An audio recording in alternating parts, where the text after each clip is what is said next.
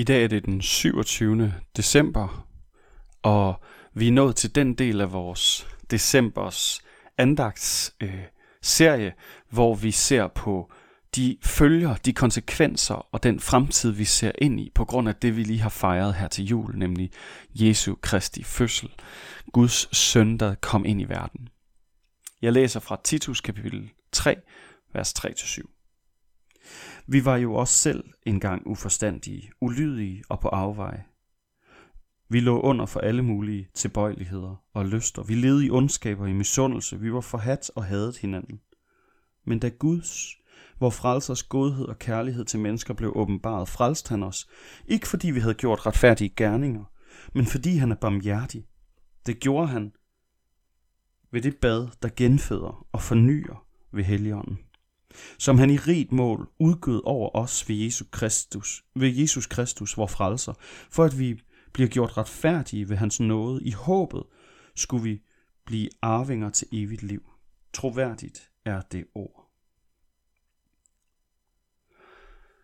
Paulus han skriver til en menighedsleder Titus, til en menighed, som kommer fra mange forskellige baggrunde mange forskellige historier. Af omveje er de blevet samlet som en menighed, et folk, et lame, der hvor de er. Og han skriver meget ærligt, ja, vi var selv engang nogen, der ikke forstod. Vi var selv engang på afvej. Vi var selv engang ulydige over for Gud og Guds vilje. Vi havde ondskab imellem os og i os. Vi havde skadelige tilbøjeligheder, destruktive lyster. Men Gud afslørede sin kærlighed og godhed. Han befriede os. Er det din erfaring, at der er noget i dig, som du kan beskrive med samme ord, som Paulus beskriver sin fortid? det er der i hvert fald i mig. Uforstandig, at jeg ikke forstår alting. Ulydig, at jeg ikke har lyst til at gøre det, som jeg tror er Guds vilje.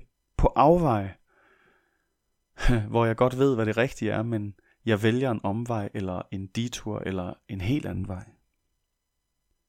Sådan tror jeg, vi alle sammen har det nogle gange. Sådan tror jeg, vi i virkeligheden er nogle gange. Vi har nogle dårlige tilbøjeligheder i os, og vi kan lige så godt være ærlige om det, i stedet for at pakke det ind, undskylde det, eller øh, distancere os fra virkeligheden. Og her siger han så et fantastisk budskab. Netop det, der er julens budskab. Gud afslører sin godhed og kærlighed til os. Han befrier os. Det er det, som Jesus kommer for her i julen, at gøre det. Afsløre sin kærlighed og godhed og befri os. Og så siger han noget helt vildt. Ikke fordi vi har gjort noget godt, men fordi han er barmhjertig ikke fordi vi har gjort noget godt. Det er altså ikke en Gud, der kommer med det der gudsbillede, hvor han er, han er faren, der kommer ind på værelset for at tjekke, om du har fået ryddet op. Han er faren, der kommer ind og ved, at dit værelse er et stort rod. Og det afskrækker ham ikke, og det afholder ham ikke fra at komme derind. Og han kommer ikke derind først og fremmest med en løftet pegefinger og et ønske om, at du skal blive et bedre menneske. Det ønsker han selvfølgelig også, fordi han vil gerne, at du ligner ham mere. Men han kommer først og fremmest, fordi han er barmhjertig. Fordi han vil, han vil formidle sin kærlighed og godhed og befri dig. Og det gør han gennem dåben, siger han. Der genføder og fornyer han, og du får helligånden. Det gør han for at vi kan blive medarvinger, for at vi kan blive Jesu brødre og søstre. Ham vil jeg fejre i julen. Guds søn blev menneske, og vi har mulighed for at blive medarvinger med ham til Guds rige. Vi får Gud til far, Jesus til bror, hinanden til søskende. Det er det, vi fejrer i julen. Det er begyndelsen på den gode nyhed, at nu har vi et fællesskab med Gud som far, Jesus som vores bror og forbillede og med hinanden som søskende. Glædelig jul. Lad os bede sammen.